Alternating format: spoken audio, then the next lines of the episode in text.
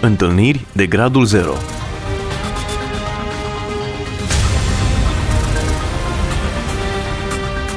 O emisiune realizată de Cristina Olariu.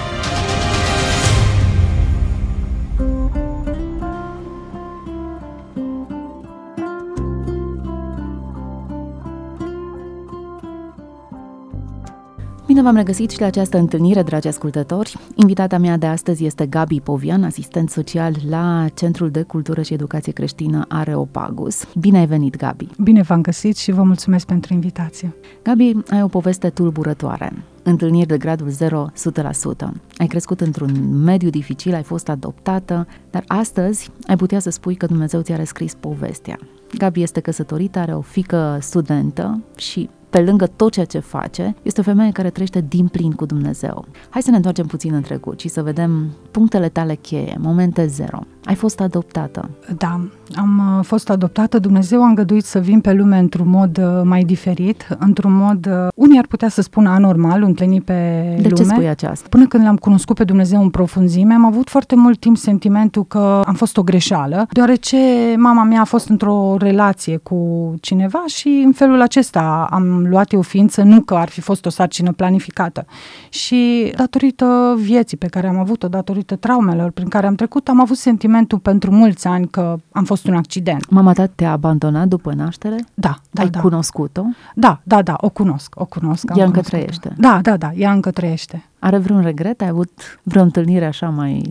Da, o cunosc de când uh, aveam 20 și ceva de ani și după 15 ani de relație ne-am apropiat foarte mult și Dumnezeu a fost acela care mi-a dat o putere desăvârșită, o putere providențială să îi acord iertare și uh, mă bucur foarte mult că am făcut lucrul acesta, chiar dacă mulți din jurul meu mi-au spus nu pot să înțeleg cum poți să o ierți, cum poți să treci peste toate lucrurile acestea. A fost minunat, am oferit iertare și am primit iubirea ei prin uh, iertarea pe care i-am oferit-o și prin uh, relația pe care am construit-o pas cu pas și cu răbdare cu ea, Dumnezeu a reușit prin ceea ce ea mi-a transmis, chiar după așa o vârstă, la undeva după 35 de ani, ea a putut să-mi rescrie anumite pagini goale din uh, copilăria mea, din adolescența mea, din viața mea și îi mulțumesc lui Dumnezeu pentru asta. Am înțeles motivația ei pentru care a făcut această alegere. A regretat? A regretat, da. Mi-a spus direct că a regretat lucrul acesta și i-ar fi plăcut să avem uh, acea perioadă în care nu am fost împreună. Ai ajuns într-un leagă de copii, în perioada comunistă. Da. 74, 75. Evident, o erai perioadă mult prea dificilă. micuță să-ți amintești ceva, dar uh, ai rămas cu urmări. Da. La un an uh, am fost înfiată într-o familie, într-o familie pe un fond foarte nepotrivit, aș putea să spun. Nu știu cum se mm, îngăduiau uh, familiilor în perioada aceea să înfieze copii, dar um, părinții mei erau într-o perioadă foarte dificilă. Tatăl meu înșelase pe mama mea și ei se despărțiseră și dorința mamei mele era obsesivă de a înfia un copil pentru ca să aibă pe cineva la bătrânețe, să aibă grijă de ea. Și Ea nu toată- avea copii? nu, nu, nu, nu, nu. A avut o relație anterioară cu tatăl meu adoptiv și a făcut foarte multe avorturi și nu a putut să rămână gravidă, fiind în perioada aceea avorturile ilegale, le-a făcut cum le-a făcut și nu a putut să aibă un copil. Și m, aceasta a fost condiția reîmpăcării lor, ca ei să îmi înfieze pe mine. Și ea și-a dorit un alt copil, și-a dorit o fată brunetă cu ochi verzi sau căprui măcar, nu o fată blondă cu ochi albaștri și cu pielea albă ca mine, dar uh, Dumnezeu a îngăduit ca eu să fiu cea aleasă și așa am intrat în, uh, în această familie pe un fond foarte nepotrivit, ceea ce s-a răsfrânt foarte mult asupra mea, A fost deoarece... fericire? A fost greu? Ce amintire ai? Mm, Amintirile frumoase din copilăria mea sunt uh, perioadele în care ieșeam afară cu copiii. Dumnezeu mi-a dat o putere imensă ca atunci când ies din casă, efectiv să uit ce este în casă și să mă bucur de prezența copiilor și de tot ce, de tot ce era afară. Uh, dar în casă era greu. Mama mea adoptivă um, a trăit în perioada războiului ca și copil.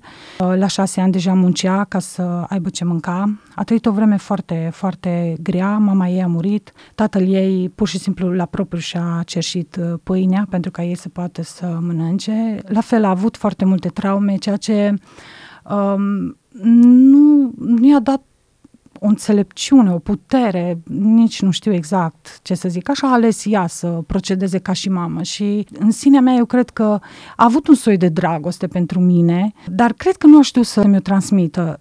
Din păcate eu nu am simțit-o niciodată. Tu știai că ești adoptată?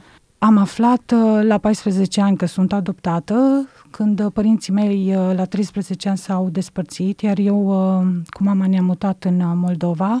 A fost un an foarte greu pentru mine. Am trăit într-un mediu foarte neprielnic pentru că nu promova deloc valorile bune, valorile morale, ca să nu spun creștine, pentru că nu știam de Dumnezeu. Și cel mai dureros era că nu promova educația. Dumnezeu așa știu clar asta că mie mi-a pus întotdeauna pe inimă, trebuie să faci școală, trebuie să termini școală, e importantă educația. În ciuda ceea ce ți se spune acasă, tu aveai dorința de a face școală. Da, și îi mulțumesc lui Dumnezeu pentru că a pus lângă mine oameni cheie, oameni de pe stradă, vecini, care au putut să vadă ceva bun în mine. Dacă acasă auzeam întotdeauna, nu ești bună de nimic, tu ești prost, ești incapabilă, ai fost aruncată, nici cea care te-a născut nu te-a vrut, te-a aruncat ca pe un gunoi. Știam foarte bine lucrul acesta, că nu sunt bună de nimic și că nu am nicio valoare, știam și că nu merit să fiu iubită. Dar mergeam pe stradă și cunoșteam vecini sau anumiți profesori, anumite persoane cheie din viața mea pe care Dumnezeu sunt sigură că le-a trimis providențial, care mi-au spus, wow, dar uite, tu faci așa de bine lucrul acesta sau uite, îmi place că tu ești foarte politicoasă, chiar dacă mi se spunea într-una, tu ești real, ai să ajungi, uh, apropo de biserică, mergeam la catedrală și era dreapta îngeri și erau stânga imaginea iadului și noi cum intram extrem de rar în catedrală, mama mea îmi spunea mereu, mama mea adoptivă, că tu acolo vei ajunge. Mi-era clar că asta se e soarta la mea. Iad. Da, da, da, se referea la iad. Și îi mulțumesc lui Dumnezeu pentru că a fost așa de deosebit și așa de înțelept încât chiar dacă eu nu-l cunoșteam, el era prezent lângă mine. Mi-aduc aminte așa de bine primele momente în care pot să zic că i-am simțit lui prezența, a fost momentele în care mama mea nu îmi primea noaptea în casă și ca și copil eram terorizată de treaba asta. Toți copiii mergeau în casă și eu stăteam la ușă și o rugam, te rog, primește-mă, te rog, iartă-mă. Nu știu să zic de ce făcea lucrul acesta. Am încetat să mă mai întreb de ce o făcea și efectiv eram așa de desperiată de întunericul blocului și de liniște liniștea din, din Câți scară. Ani aveai? Să zic așa, 8, 9, asta a continuat așa pe un parcurs mai lung. Și simțeam o prezență, când îmi era așa de teamă, efectiv simțeam o prezență lângă mine, nu știam ce îi, mă uitam așa stânga-dreapta, o simțeam atât de puternic, dar nu o vedeam și imediat mă calmam și știam, deja învățasem că atunci când o să ajung în punctul acela de frică și de teroare, acea prezență va veni lângă mine. Evident, atunci nu știam că e Dumnezeu, dar după un timp am aflat că de fapt era Dumnezeu care mi era întotdeauna alături. Ce făceai când nu te primea în casă? Dormeai pe casa scării sau ce făceai? Uh, nu, pentru că nu apucam să dorm, că la un moment dat, după câteva ore, mă primea înăuntru și intram înăuntru. Stăteam, stăteam lângă ușă și așteptam. Uh, ea avea așa un stil foarte ciudat de a educa, ca să zic așa. Asta era o pedeapsă că nu te primea în casă? Da, cred că da, nu știu. Deci chiar nu știu. Nu știu de ce făcea treaba asta. Adică eram afară, ne jucam cu toți copiii și când vrem să intru în casă, făcea lucrul acesta. Probabil că era o pedeapsă. Știai pentru ce? A, nu, nu, nu, nu, nu. Dar ea avea un stil foarte interesant de comunicare. Ea nu comunica efectiv așa cum comunicăm noi două acum. Ea mă certa foarte mult. Adică foarte mult, zic, zeci de ore. Adică eu ațipeam câteodată în picioare în timp ce ea mă certa. Și mi-aduc aminte că în acea perioadă nu spuneai nimănui. Adică eu le duceam toate pe picioare, singură. Și pentru mine erau foarte normale. Când mai mergeam în casa altor copii și vedeam cât de frumos se comportă părinții cu ei, în mintea mea era, sau când vedeam foarte rar filme, în mintea mea era eu când voi fi mare și voi avea o familie, îmi doream foarte mult să am o fată și Dumnezeu mi-a dat și mulțumesc pentru lucrul acesta. Întotdeauna spuneam, eu când voi avea o familie și când voi avea o fată, eu nu voi face așa, voi face diferit.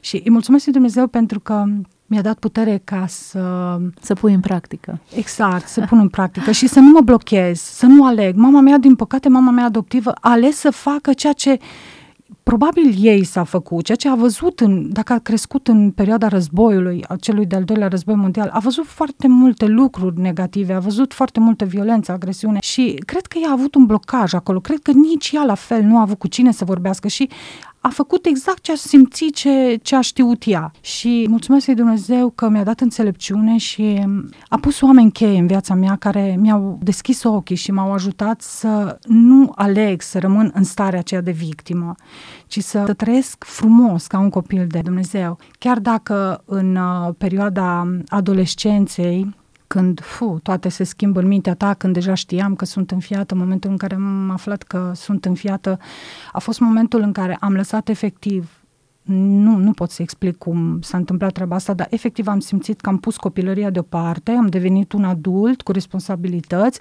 am simțit așa că la propriu tot pământul mi-a fugit de sub picioare și că eu trebuie să renasc, eu trebuie să fac ceva, eu trebuie să fiu ceva. Problema e că am ales să lupt singură, adevărul că eram singură. Mi-am dat seama că nu mă potrivesc deloc cu familia mea adoptivă și că nu am ce să caut în acea familie și că nu le împărtășesc niciun pic principiile care erau, pe lângă faptul că necreștine, erau foarte imorale și am ales să mă retrag cât am putut de mult. Le mulțumesc pentru tot ce mi-au oferit, pentru momentele de iubire și de afecțiune care au fost amestecate cu multe momente de teroare și groază, dar le mulțumesc pentru părțile bune și îi mulțumesc lui Dumnezeu că nu am găduit să rămân în leagăn, pentru că știu că dacă aș fi rămas în leagăn, nu aș fi fost astăzi în viață. Mă întorc un pic la adolescență, pentru că în acel moment, fiind uh, într-o perioadă de transformare, de căutare a identității, mi-a fost foarte greu să-mi o găsesc. Evident, am respectat tiparul, ca să zic așa, pe care îl cunoșteam. Am intrat foarte timpuriu, prea timpuriu, într-o relație în care am dat totul și când spun totul, am dat totul. A fost o relație, evident, în același tipar abuziv, fizic, emoțional, psihic și pe toate planurile. La ce vârstă? Uf, din păcate aveam 15 ani jumate când am intrat în această relație, dar cu ajutorul lui Dumnezeu la 18 ani jumate am ieșit din ea, doar că văzând că acasă nu e bine, e teroare, acasă totul e negru, văzând că în relația pentru care am lăsat totul nu e bine, dacă în toate locurile unde te duci, tot ce iubești, de ce ești atașat, ți se spune că meriți să fii bătut, abuzat și nu ești bun de nimica, spui ok și atunci de ce mai trăiesc? Și n-am știut atunci, după mulți ani am aflat că intrasem într-o depresie urâtă, urâtă, urâtă de tot. Au fost momente în care nu aveam putere să mă ridic din pat, nu aveam putere să mă spăl, pentru vreo șase luni nu mâncam decât o dată pe zi apă cu tăieței și cu vegeta, nu puteam să mănânc mai mult, eram așa de uscată, eram o umbră. Aveam momente în care stăteam ore întregi întinsă pe jos și nu aveam putere să mă ridic de acolo și am zis ok, păi atunci de ce să mai trăiesc? Chiar nu are niciun rost și aveam sentimentul că dacă eu aș muri și nu aș mai exista, lumea ar fi un loc mai bun și că eu n-am ce să ofer lumii astea și era așa din interiorul meu o dorință foarte puternică mori, mori și nu mai are rost să trăiești. Am avut trei tentative de suicid. A treia am plănuit-o extrem de bine, primele două nu mi-au ieșit. A treia am plănuit-o, era perfectă, trebuia să iasă, era simplu de realizat. Spre stuparea mea nu a reușit și când am văzut că nu a reușit, m-am întrebat, oare de ce nu a reușit, oare ce am greșit? Și Îți era frică de moarte? A, nu, nu, nu, nu, am simțit că moartea e soluția. Nu te-ai gândit la iad, la Dumnezeu sau ceva aspecte religioase, măcar a, în iminența morții? Nu, simțeam că moartea este parte din mine și că asta este ceea ce merit. Asta trebuie să mi se întâmple, asta e cursul vieții mele. Până în momentul în care a ieșuat a treia tentativă de suicid și am simțit exact ca în copilărie acea prezență care mi-a spus verbal de data aceasta în mintea mea, o voce foarte puternică, mai presus de conștiință, mai presus de orice pe care eu o auzeam practic. Mi-aduc aminte că eram pe stradă, mi-aduc aminte și acum exact momentul, bucata de stradă pe care mergeam și în care mi-a șoptit, nu e bine ce faci, nu trebuie să faci asta, nu fă treaba asta. Și imediat la clipială am avut teamă de a face lucrul acesta și a început să-mi fie teamă de a muri. Și oarecum așa am întrezărit o licărire, dorința de a trăi. Și atunci a fost în mintea mea, ok, dar ce trebuie să fac acum? Și îi mulțumesc lui Dumnezeu pentru că El are oameni cheie pe care îi pune în viața noastră. Am avut o singură familie de oameni creștini pe care i-am cunoscut și exact mi-am adus aminte de fata lor. Îndemnul a fost, du-te la ea. Și m-am dus la ea, mi-a fost rușine, nu mai văzusem de ani de zile, dar m-am dus la ea. A fost atât de caldă și de deschisă, m-a primit cu brațele deschise și, evident, nu i-am spus prin ce trec, ce s-a întâmplat cu mine. Nu am spus nimănui, decât după mulți ani de zile mi-am deschis gura și am spus ce s-a întâmplat în mine și prin ce am trecut. Nici eu n-am înțeles de fapt ce se întâmplă atunci. Și fata aceasta m-a luat cu ea la biserică. Eu n-am avut o Biblie și mi-a dat o Biblie, eram înconjurată de tineri, tineri de vârsta mea. Mi se păreau ceva, nu știu, desprinși din lumea reală. Mi se părea când am pășit în biserică, locul ăsta e ceva nu știu, de pe altă planetă. Era ceva ce nu, nu puteam să înțeleg, dar era o pace desăvârșită pe care eu nu o simțisem niciodată. Am avut frânturi din acea pace pe care simțisem de câteva ori în casa fetei ăsteia.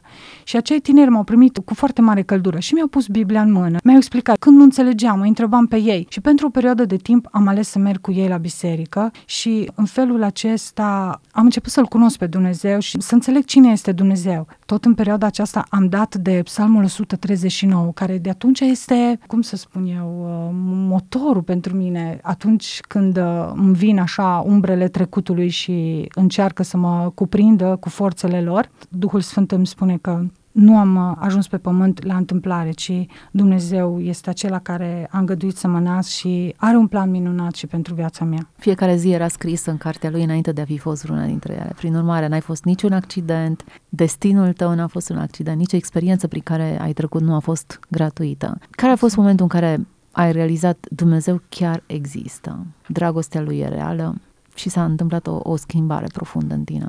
Când eram în clasa 8 locuiam în uh, într-o altă zonă a țării cu mama mea, pentru că părinții adoptivi se despărțiseră și mă aștepta acel examen de treapta întâi în clasa 8 care era clar că eu nu-l voi trece. Eu îmi doream foarte mult să-l trec. Și auzisem de Dumnezeu, știam de pocăiți că sunt sectanți și că suc sângele, asta știam atunci, îmi pare rău, astea erau informațiile mele, dar auzisem de Dumnezeu, cum? Care exista, cum că n-ar exista, nu știam. Și rugăciunea mea de copil a fost, uh, totuși eu aș vrea să știu dacă existi, pentru că așa cum am spus, era perioada în care am aflat că sunt înfiată și vreau să înțeleg care e scopul meu, de ce trăiesc eu pe pământul acesta. Am spus, Doamne, dacă Tu existi, arată-mi prin faptul că iau examenul ăsta. Era imposibil, adică era absurd să le iau. Și m-am dus la examen și efectiv, atunci nu am înțeles și mult timp nu am spus despre lucrul acesta, efectiv o șoaptă, o voce în mintea mea mi-a dictat tot ce trebuie să scriu la examen. Hmm. Și ba, mai mult am dat și altora să copieze. Și atunci a fost momentul în care am înțeles că Dumnezeu există. Când am mers la biserică, când o, la treapta a doua din nou l-am pus pe Dumnezeu la încercare într-un mod uh, similar, am înțeles că Isus Hristos chiar s-a jertfit pentru mine și a fost momentul în care am spus, deci, într-adevăr, tu ca Dumnezeu ți-ai dat Fiul și El s-a jertfit pentru mine, pentru mine care... Pf, cei care ar trebui să mă ocrotească, să mă iubească, spun că nu sunt bună de nimic și nu pun preț pe mine și îmi arată zilnic, zilnic cât de neînsemnată sunt.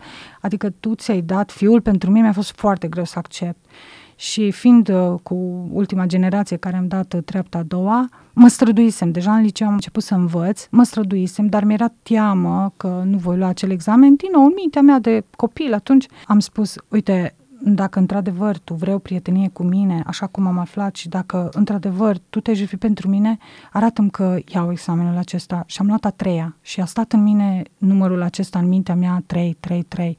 Dumnezeu Tatăl, Dumnezeu Fiul, Dumnezeu Duhul Sfânt. Da, deci Dumnezeu există. Ce interesantă asociere.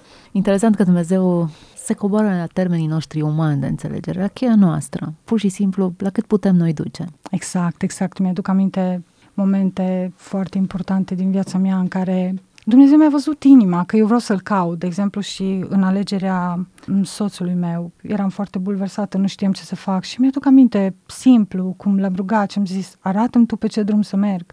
Mama mea adoptivă nu vrea să mă căsătoresc, vrea să rămân lângă ea și ar fi fost o luptă imensă cu mine și cu ea ca să plec din familie și am spus nu, eu nu pot să fac uh, treaba asta singură și trebuie să știu că am pe cineva care poate să lupte cu mine și știu că m-am rugat așa simplu atunci și l-am rugat pe Dumnezeu și am spus dacă El este pentru mine și dacă tu crezi că poți să faci ceva din noi și să fim o familie așa cum eu mi-am dorit-o din copilărie, ajută-mă să am curajul și să am putere să merg Erai înainte. creștin atunci? Ți-ai oh, dat viața nu, lui Dumnezeu? Nu, nu, nu, nu, nu eram creștină. Îl cunoșteam așa pe Dumnezeu în mod basic, ca să zic, dar um, eu l-am luat pe Dumnezeu, orice fărâmitură pe care mi-a dat-o, eu am luat-o de bună. Uh-huh. Și nu am pus la îndoială, nu am pus la îndoială. În momentul în care l-am întrebat, au fost cele două momente cheie în care le-am întrebat. Arată-mi, te rog, că existi. Mi-a arătat că există, am avut frică de el, am crezut în el, nu puteam să explic de ce cred că există. După aceea l-am rugat, arată-mi, te rog, că într-adevăr tu te jertfi pentru mine și că eu am așa un preț pentru tine și că tu poți să fii prietenul meu și te cobori lângă mine. Și el mi-a arătat. Deci eu am înțeles treaba asta. Nu am avut nevoie de mai multe dovezi, doar că nu am avut contextul și nu am avut puterea de a-l alege pe el ca și... N-ai știut mai multe. Da, nu am știut mai multe. Efectiv, nu am știut mai multe. Și nu am avut mediu în care să fac lucrul acesta. Pentru că m-am desprins de acei tineri, tot datorită familiei, nu putea să accepte că eu vreau să mă duc la pocăiți la biserică. Mă rog, povestea mai complicată. Ideea e că Dumnezeu s-a coborât lângă mine și mi-a dat putere și m-a ajutat să aleg și în această căsnicie și stau și mă gândesc și în ziua de astăzi și încurajez toți tinerii să aibă încredere în Dumnezeu, să nu aleagă singuri. Uh-huh. Căsnicia e așa de importantă și chiar nu trebuie, e o nebunie să alegi singur. Trebuie să alegi împreună cu Dumnezeu, e foarte important și când avem inima sinceră, Dumnezeu ne va spune ce să alegem și pe ce drum să, uh-huh. să mergem. Deci ai primit încredințarea că Sorin este soțul tău. Da, Sorin nu era creștin, credea așa basic în Dumnezeu, dar Dumnezeu i-a dat putere la împuternicit și i-a dat așa o forță să lupte cu mama mea și cu neamurile ei, mă rog. Uh, și Cum adică să lupte? Uh, da, să lupte în sensul că să o înfrunte. Eu nu am îndrăznit, mama mea mă certa pe mine ore întregi. Mi-a dat niște rar, mă bătea rar, dar mă bătea crunt. Mi-aduc aminte odată, pentru o greșeală, ani de zile m-a făcut să cred că o agresiune asupra mea, din partea unui verișor, a fost vina mea și în momentele acelea m-a bătut așa de tare încât mi-a smuls părul din cap și am crezut ani de zile până când am crescut că a fost vina mea și am meritat lucrul acesta. Când uh, acel tip de agresiune era să se repete cu tatăl meu, nu am spus nimănui, dar m-am apărat singură și el a fost acela care a avut curajul să stea în picioare și să spună nu, ea va ieși din familie, ea va merge cu mine și noi vom forma o familie. Eu nu aș fi avut niciodată puterea să-i spun niciodată, ne-am întors vorba mamei mele, adoptive niciodată, chiar dacă simțeam și vedeam că n-ai pe nedreptate și n-am făcut nimic și tot mă tratează așa, niciodată nu am răspuns înapoi și cred că Dumnezeu mi-a răsplătit supunerea și smerenia și ascultarea de, de tipul acesta, pentru că mi-a dat o familie în care am fost prețuită și sunt prețuită și sunt iubită, o familie în care m-am dezvoltat foarte frumos cu soțul meu, ne-am dezvoltat în Hristos, l-am lăsat pe El să ne modeleze și să scoate la suprafață cea mai bună versiune misiunea noastră, ca să Din zic momentul așa. în care voi l-ați întâlnit pe Hristos și ați făcut pasul acesta spre El. Eu cunoscusem o, la un loc de muncă o fată, una care chiar era creștină și m-am atașat oarecum de fata aceea și uh, eu am vrut să merg cu ea la biserică, urma să mă căsătoresc. Eram foarte bulversată pentru că era multă presiune din familie să nu fac lucrul acesta, să nu o las pe mama mea, că eu am datorie morală față de ea, trebuie să am grijă de ea, că de ea m-a luat de deci la ar fi vrut să nu te căsătorești. Da, da, da, da, indiferent cine era persoana, da, să rămân alături de ea. Asta era dorința ei era dorința ei, eu o consider firească, pentru că acesta era obiectivul ei. A luat un copil de la casă de copii, o fată, ca să aibă și ea pe cineva la bătrânețe. Un fel de slujitoare. Da. Te iubea? Se simțea bine în prezența ta? Aș dorea să nu te piardă? Eu nu am simțit niciodată că ea m-ar fi iubit pe mine. Am văzut ce înseamnă pentru mine să fiu mamă. Ceea ce am primit eu, mi s-a confirmat că nu a fost iubire. Eu nu știu, poate în modul ei m-a iubit într-un fel. Eu nu am simțit niciodată. Să ne întoarcem la momentul în care colega ta creștină te-ai dus la ea ca să mergi împreună cu ea da, la biserică. să merg împreună cu ea la biserică. A fost momentul în care, atunci când am intrat uh, din nou în biserică, mi-am simțit nevrednicia mea dacă prima dată când am mers la biserică, pentru o perioadă de câteva luni, mergeam duminică dimineață cu acei tineri, am simțit că Dumnezeu mă iubește, Dumnezeu a venit înspre mine, uh, că Dumnezeu mă ridică, că sunt importantă pentru El, am primit cuvântul. Ei, de data aceasta când m-am dus la biserică, uh, mi-am simțit starea mea de, uh, de păcat, am simțit, l-am simțit pe Dumnezeu ca și autoritate, ca și stăpân, ca și suveran, un Dumnezeu drept, un Dumnezeu plin de dragoste, dar drept în același timp.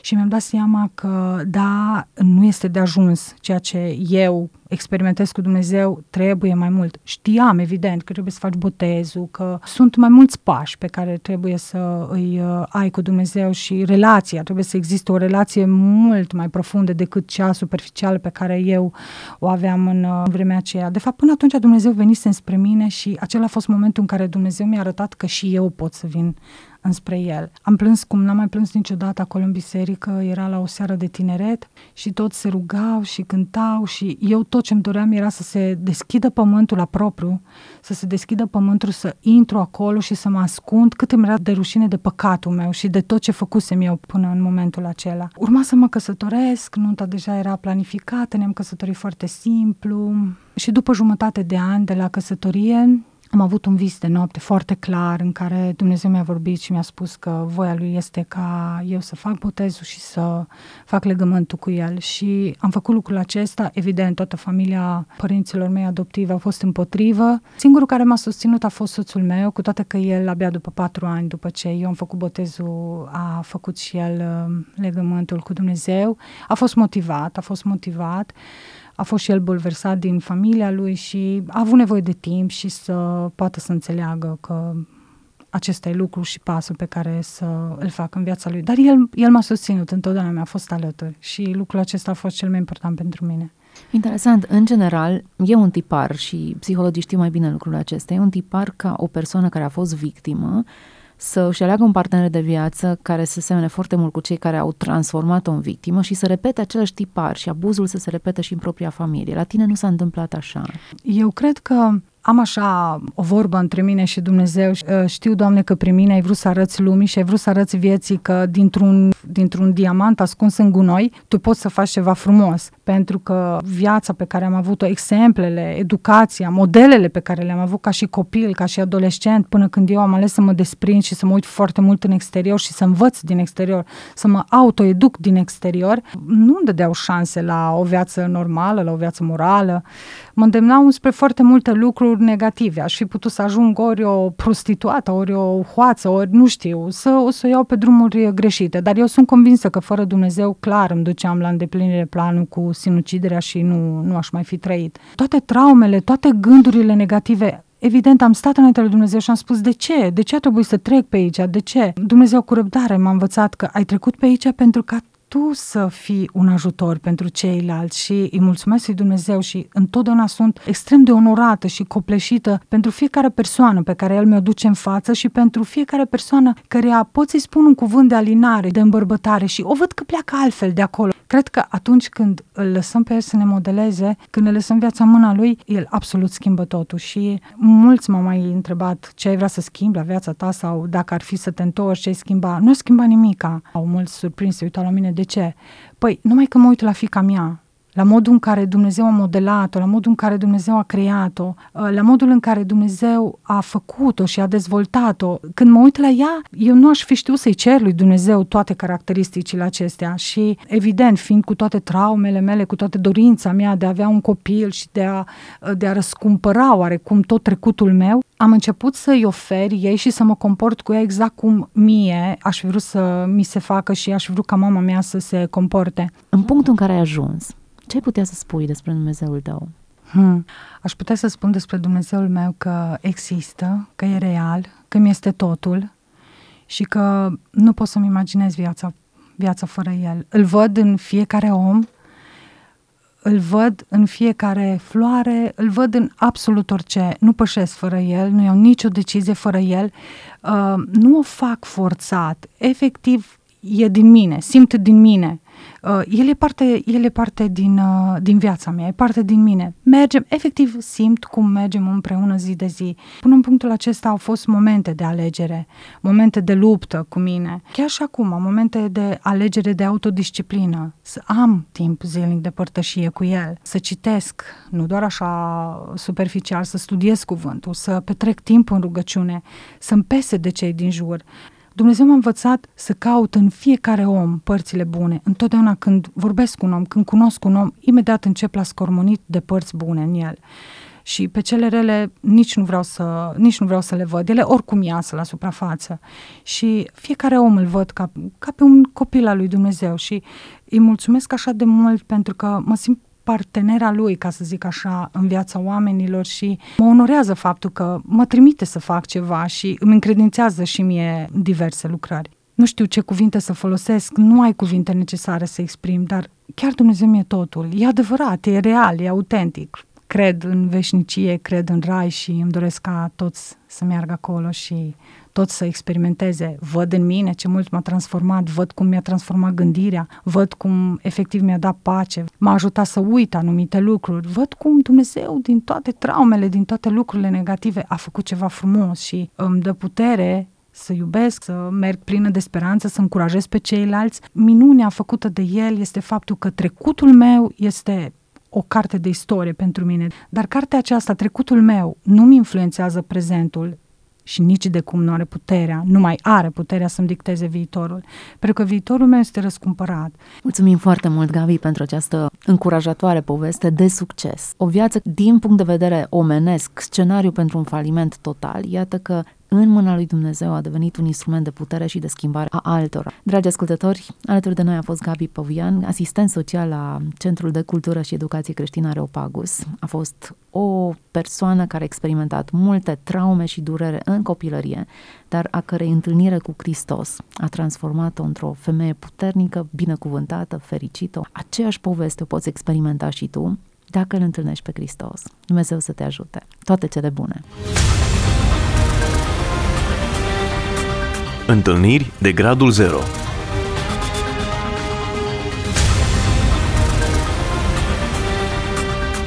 O emisiune realizată de Cristina Olariu